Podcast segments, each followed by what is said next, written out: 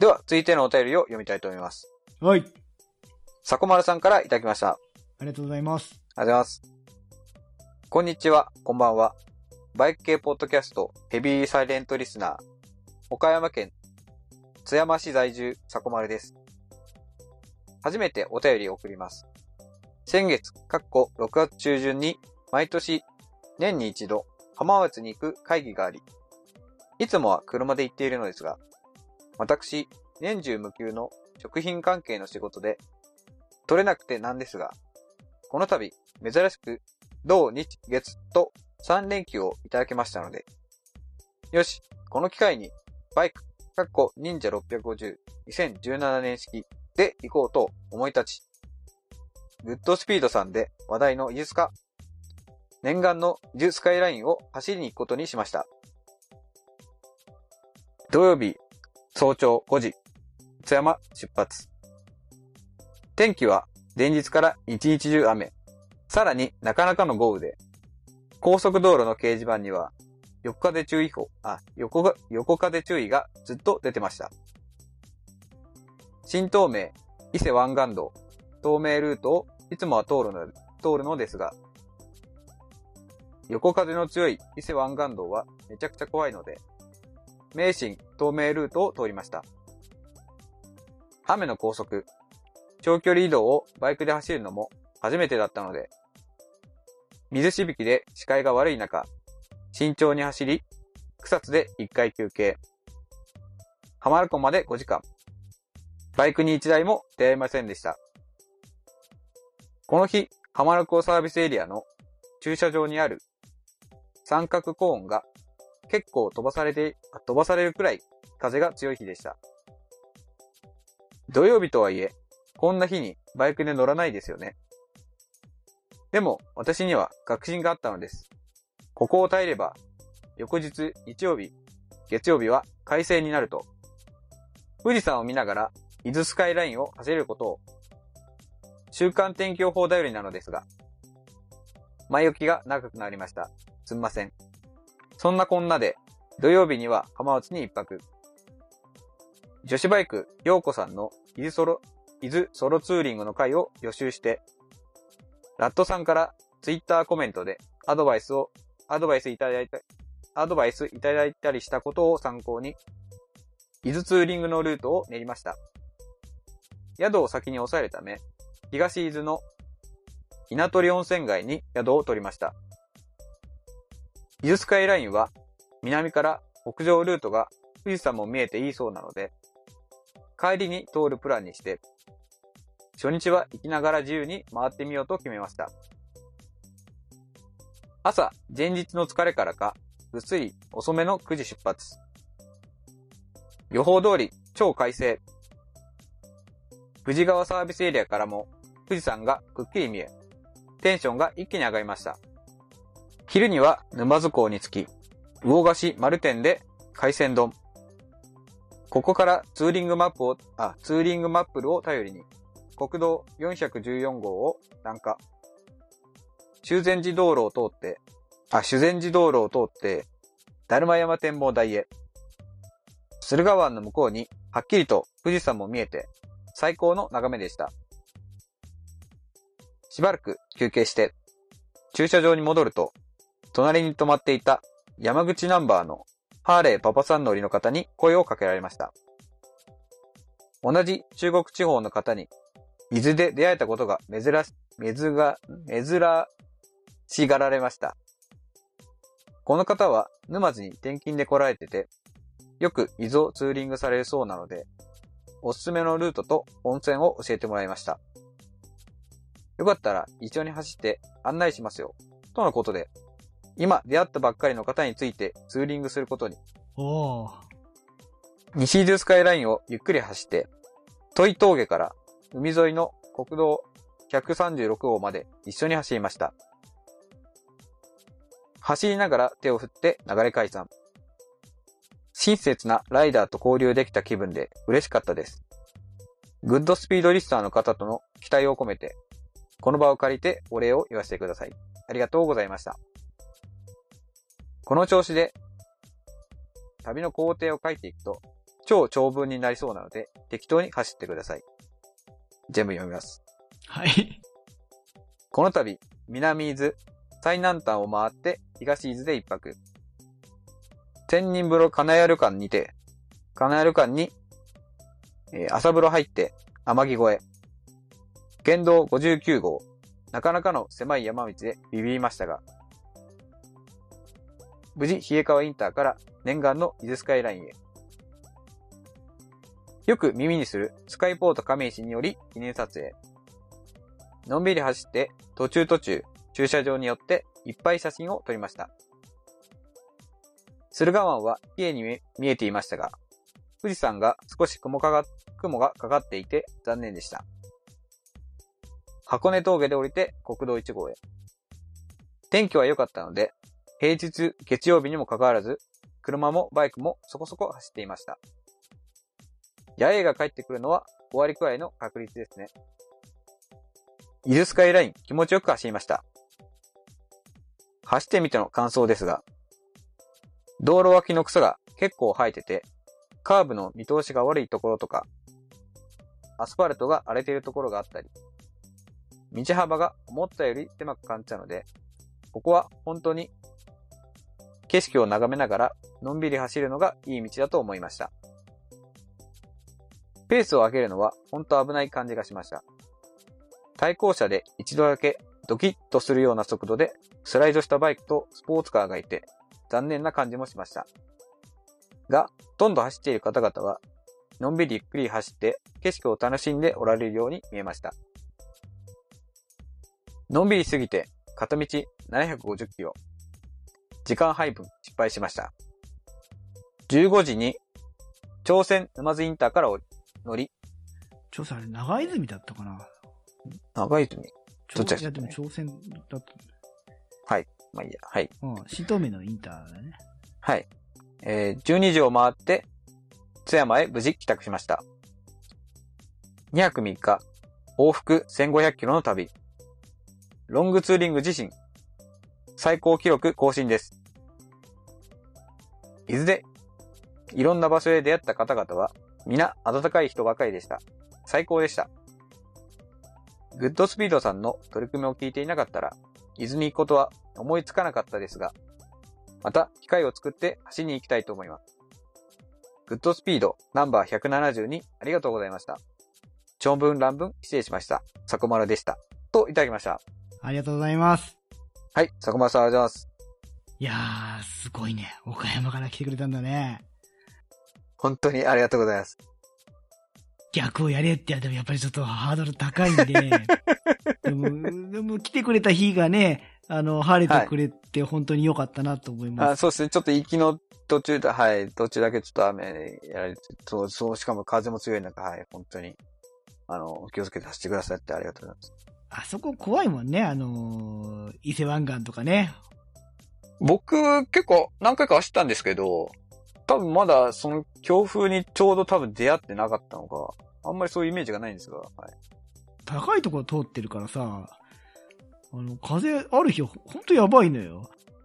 で、しかも車乗ってれば気にならないかもしれないけど、バイク乗ってると、橋の高架のさ、一番横の欄干っていうか壁の高さがさ、はいはい、あんまり高くなくて、変なぶつかり方したら飛び越えちゃうなみたいな人間だけ、うん、確かにバイクは飛ばないけどそういう怖さが常々いつもあるなーなんて思いながら走ってますけど。ああ、なるほど。いやでも本当ね、移動区間はともかく来た時は晴れてくれてよかったなと思います。そうですね。しかも佐久間さん結構確かバイク結構何台もお持ちだった気がしたんですが、はい。その中でまた忍者650で、はい。走りられて。ちょうどいい選択なんじゃないかな、ワインディングも走りやすいし。そうですね、はい。ちょうどいい緑クラスの、はい。あと59号線確かにすっごい狭い上にさ、杉の枝とか落ちてたりしてさ、ツーリングマップルの、なんかね、コメント、時々ちょっとどうかしてる時もあるよね。なんかいい道っぽく抜け道っぽく書いてあってもやばいなっていう、あそこ結構やばい狭い道で大変だったと思いますけど、不安になるもんだって、あんな暗い中本当にこれ間違えてないのかなとかなんですけど、まあでもあそこからインター行くのはそれ近道なんですよ。だから選んだルートとしてはもう完璧だったと思いますね。いいですね。僕もまだ南伊豆の方はちょっとまだ行ったことなくてですね。はい。いつか行ってみたいなとは思ってますが。前泊まった宿からさらに南下するマーガレットラインとか本当いいよ。楽しい。マーガレットラインですか。うん、はい。あとあれですよね。ループ橋ありますよね。ああ、あるね。はい。あれもちょっと、僕結構橋とかループ橋好きなの。本当。みたいなと。はい。でも、何よりもこれ呼びかけてはいるけど、岡山からわざわざ時間作って来てくださったのが、はい、嬉しいです。はい、本当にありがとうございます。また今後ともよろしくお願いします。僕、今、鳥取住んでいる、だいぶ近いので、また、お会いできる機会あれば、ツーリングしたりしたいと思います。はい。さこまるさん、ありがとうございました。ありがとうございます。でさ、はい、昨日言ってたけど今日撮ってないことを思い出したよ。はい。ナンバーですか？ナンバーですね。はい。すいません。どこまで読み上げたか忘れてしまったので、もう一気、昨日みたいに一人一人にありがとうございますって言うと、こう、あれなんで、もう一気読み上げて最後にありがとうございますと言いたいと思います。160番、タドアイさん。161番、161番、純蔵さん。162番、鍋さん。163番、ヒデさん。164番、タブさん。165番、マサポンさん。166番、ちょいわるさん。167番、ユウさん。168番、アサさん。169番、バナナゴーさん。170番、チョクさん。171番、氷点さん。そして、172番、さこまるさん。すいません。他の回で重複したら申し訳ありませんが、いいですか、足いただいてありがとうございます。ありがとうございます。この今読み上げる前にさ、エンディングって言っとかなくてよかったの。あ、そうですね。はい。今言っとく。入れ替えられるように。いや、大丈夫です。これはまあ、さこまるさんのところに繋げて、そのまま、はい、もうこのままでいきます。わかりました。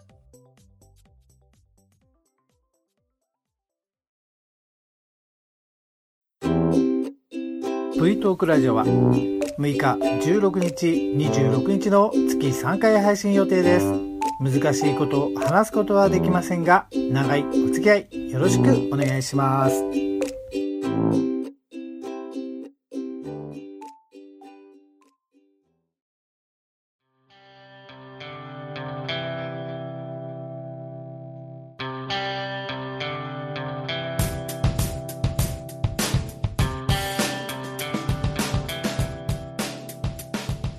エンディング。はい、お疲れ様です。はい、今回もお疲れ様でした。テンポ良かったね、今日の収録は。そうですね、はい。まあ、2度目、2テイク目ということで。はい。はい、申し訳ありませんでした。はい。エンディングはエンディングは、まあ、私、北海道と、あと、阿蘇の方に行ってきましたんで。そうだ。まあ、そのちょっとしたレポートを、はい。なんだったらそれで1本取れるぐらいの。いや、一本取れるほど内容がないです。そうなの？はい。どうだったの北海道は。まあ、北海道は、まあ、やっぱでかいっすね。俺、お前思ってるよりも結構一日で走ってたね。いや、結構、僕もそんなに、なんですかね。いや、行ってみてやっぱ北海道でかいって本当に思いましたね。そんなに走るつもりなかったんですが。いやー、そうですね。いや、もうちゃんと、なんですかね、前もってその距離も掴んでおけばよかったかなと。なんか Google マップでここからここ何時間、まあ多分距離も出てたと思うんですけど、まあ時間しか見てなくて、これぐらいの時間だったら大丈夫かと思って行ったんですが、まあ結構北海道、やっぱり楽しむだったら下道がいいと思うんですが、私結構今回高速を何回か、まあほぼ毎日利用しまして、まあ、それ、まあ、利用したのもあるし、やっぱセロなんで、そんなにその、やっぱり、高速乗っても、そんなにやっぱり飛ばせないので、まあ、もちろん法定速度以内ですよ。はい。ですけど、まあ、それよりもちょっと、はい。ちょっと遅めの、はい。まあ、危ない、安全な速度で走ったりもしたんで。なんならちょっと田舎の方行くとさ、高速走ってると、並行してる下道の車の方が速かったりするもんね。そうですね、はい。まあ、そんな感じで、結構まあ、走りっぱなしだったんですが、それも、あれですね、晴れてればよかったんですけど、結構もう雨降られちゃって。一番走った日にさ、天気一番悪かったんじゃないの？一番走った日、そうですね。まあ、初日はその距離は走ってないですけど、初日も結構大雨で、もうとりあえず宿まで一直線だったんですけど。どこまで行ったの？初日で摩周湖の方まで来ました。ああ、結構行ったね。はい、千歳から。で、摩周湖から、知床峠の方まで行って、上の子池とか見ずに、そのまま帯広の方の宿に泊まりました。で、知床はもう案の定、頂上までずっと霧雨で、もう視界も悪かったんですが、ウトロの方に降りてったらちょっと雨も止んで、ちょうどなんか熊の親子が、道路脇でなんかご飯食べてたのかな。はい。それちょっとした渋滞も起きてたんですが。はい。みんな見物しちゃった。はい。ちょっと僕は逆にこっちに走ってこられたら僕逃げらんないんで早く通り過ぎたかったんですから。まあそんなのもあったり。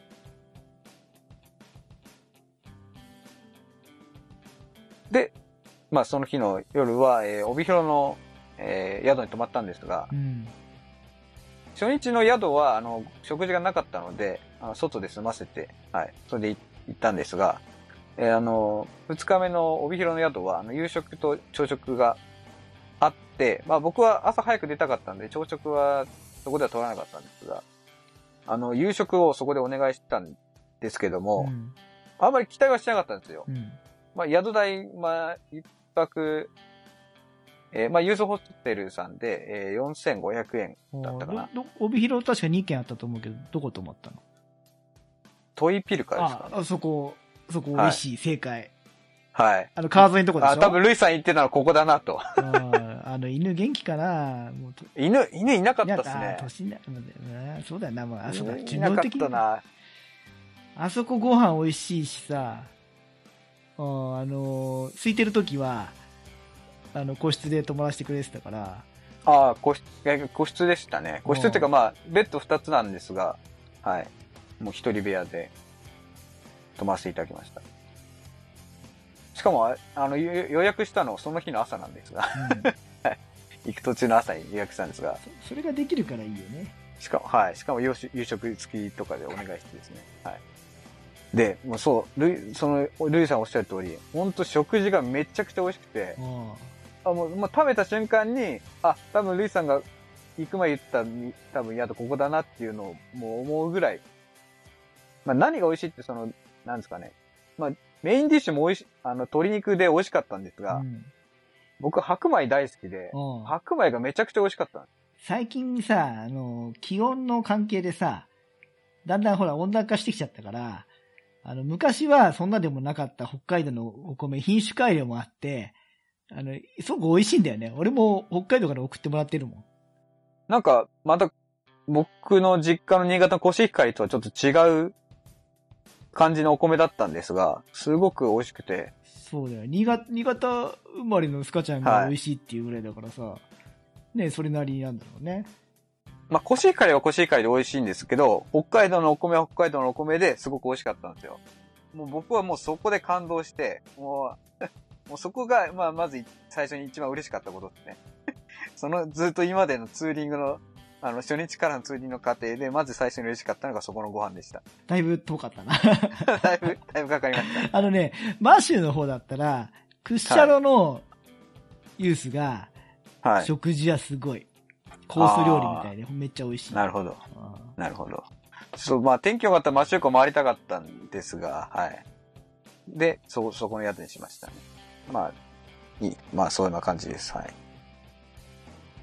まあ、2日目のもう、ドイピリカさんはめちゃくちゃご飯うまくて最高でした。いちいちさ、普通は何この野菜とかも一個一個美味しいんだよね、この時期ね。ああ、そうですね。野菜美味しかったですね。確かに。かぼちゃとかさ、ピーマンとか。野菜も美味しかったです。ほんと味が濃くて。そんで、もう次の日は一気に、ちとせ。いや、違います。3泊4日なんで、3日目は、もうあれですよ、グッドスピードガールズコレクションの優勝者である亀丸さんにお会いするために、洞爺湖の方に向かいました。ほうほうほう。まさか亀丸さんが北海道出身というのは、確か前回の放送の時は確かに知らなかったはずなんですよ。うん、で、ご連絡したら、まさかの北海道で、まあ僕ツーリング行くのでお会いしませんかと。で、そのちょうど3日目 お仕事お休みっていうことで、タイミングが合いましたので。まさかね、あんな西日本から持ってこられると思わなかったのに。はい、トロフィーを直接、お渡しできました。はい。まあ、それが2番目に嬉しかったことですね。なんか、北海道でも聞いてくれてるんだと思うと嬉しいよね。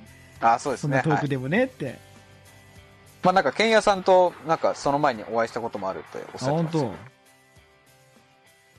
当。お会いしてすぐに、もうちょうどお昼頃だったので、一緒にじゃあ、まず昼食取りましょうということで、うん、バイク人、雑誌バイク人にも載っていたんですが、その、バイク人の北海道特集にも載っていたんですが、うん、ハイドゥンっていう、ハンバーガー屋さん、もう洞爺湖のすぐ、南側の、なんか街の中のところ一角にあるんですが、で、そこでちょうど昼食取ったんですけども、うん、まあ、タイミング良くて、その後、僕らが注文終わりかけぐらいから、続々とお客さんが入ってきたりして、うん、はい、もうちょうどタイミングよく、まあ、席空いてたので座れたんですが。洞爺湖ったら山の上のさ、噴火とかの、あれ、あと見てきた？いや、見てないですね。あ、ほんと。そっか、すごいんだけどな。道路が階段状にボッコボコになってたりして。へぇ。今公開してないのかな？